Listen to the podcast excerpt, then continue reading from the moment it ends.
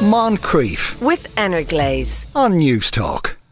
Now, you may not be aware of it, but there are Irish crown jewels. The problem is, no one knows where they are. 116 years ago next month, they were stolen and they haven't been seen since. William Derham is curator at Dublin Castle. Afternoon, William. Hello, Sean. How did we happen to have crown jewels in the first place? Who gave them to us? They were actually, well, I should, should, probably clear it up a little bit. It's a bit of a misnomer. They were crown jewels because they were jewels owned by the crown, but it wasn't. Um, it wasn't what King Charles would have been wearing recently at his coronation. They were the insignia of the Knights of St Patrick, and they were given to the Irish government in 1831 by King William IV.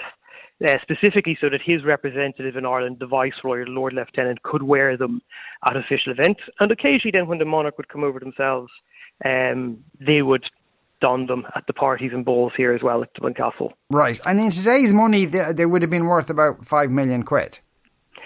It's hard to say. Yeah, I'd probably add a bit more even. Like, you know, if you were lucky enough to find them today, I'd say just the fact that they they've been so mysterious and so talked about and so lost for so long. There's probably just on top of the monetary value of the stones and, and that kind of thing, uh, there's a huge kind of, um, I suppose, cultural value to them. Yes. Now, the, so the, the the kind of some of the details around uh, poor old Arthur Vickers, who whose job it was to look after them, it's almost a bit comedic, really. Uh, um, and one could be tempted, from the British point of view, to say that's so Irish that they didn't. Uh, the security yeah, wasn't that tight he he's a he's a I, I kind of feel sorry for him. He's a comic tragic figure. Um, so he took over. He was a guy called the Ulster King of Arms, which effectively was the chief herald, and he was in charge of the jewels and he was in charge of organising all of the ceremonies and that kind of thing here at Dublin Castle. Um, ironically, he rewrote the rules of the Order of St. Patrick two years before this happened, and specifically stated that the jewels were to be kept in a safe in the strong room.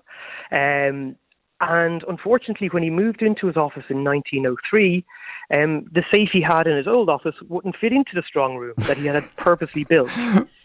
So he came to an agreement with the with the OPW that um, until such time as a suitably sized safe could be found, he'd leave his old safe sitting in his new office library.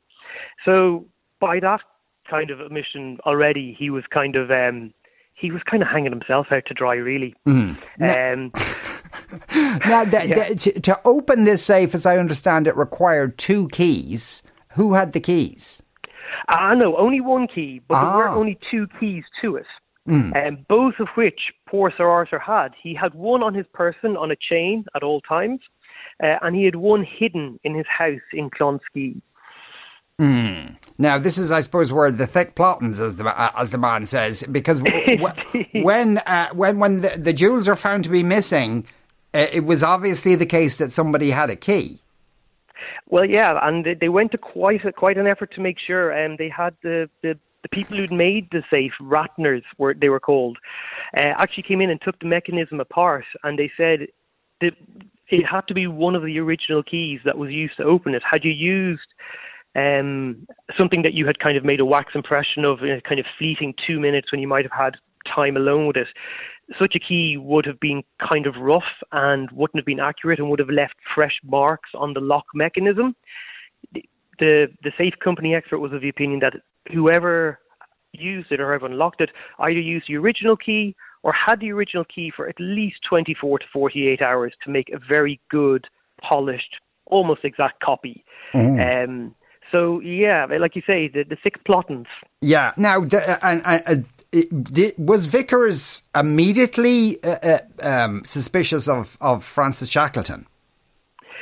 Um, not immediately. Um, there is so much that you can project into this. He seemed quite sure that everything would be fine.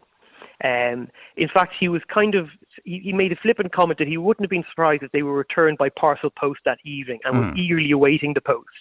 Um, it had been pointed out that at one point uh, a couple of years previously, somebody had actually gotten him drunk taken the jewels and posted them back to him the following morning as a practical joke.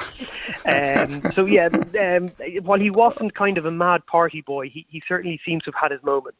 Right. Okay. So, so, and because they did post a reward for all this kind of thing, but but obviously they, you know, the jewels didn't show up. So there, there must have been a point at which, oh God, uh, we're in serious doo doo now. Oh well, like you know, it, it kind of went like these farcical ends. Like um, a lady came forward saying that her daughter had a vision and that they were actually hidden behind a gravestone in the graveyard at Clonsilla.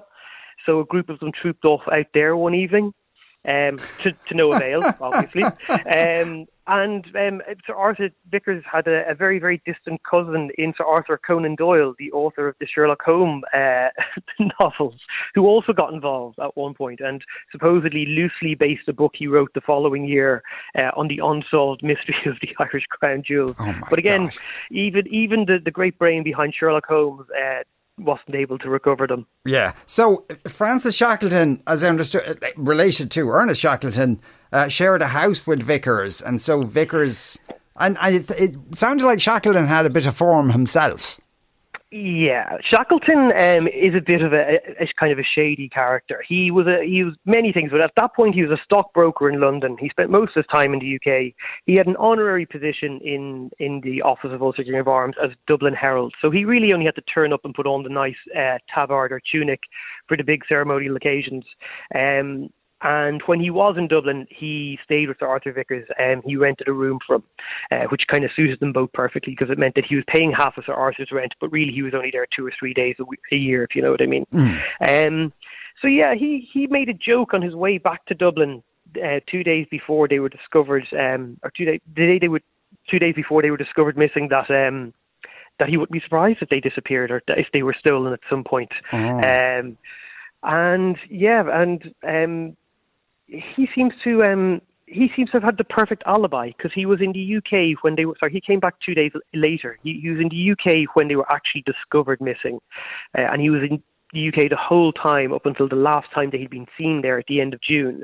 So he had a solid alibi, but it's always been thought that he was the inside man who helped somebody else or several other people to actually commit the crime. Yeah. Uh, so, uh, and King Edward was less than impressed with all of this. Oh, um, one of King Edward's equerries wrote um, a kind of a memoir, as he did back then afterwards, and he said that he'd never seen the king so angry. Um, and Edward VII was a bit of grump anyway, so yeah, he was incandescent. William, thanks very much for sharing that story with us. That was William Derham there, uh, curator at Dublin Castle. Moncrieff, weekdays at 2 p.m. With Energlaze on Newstalk.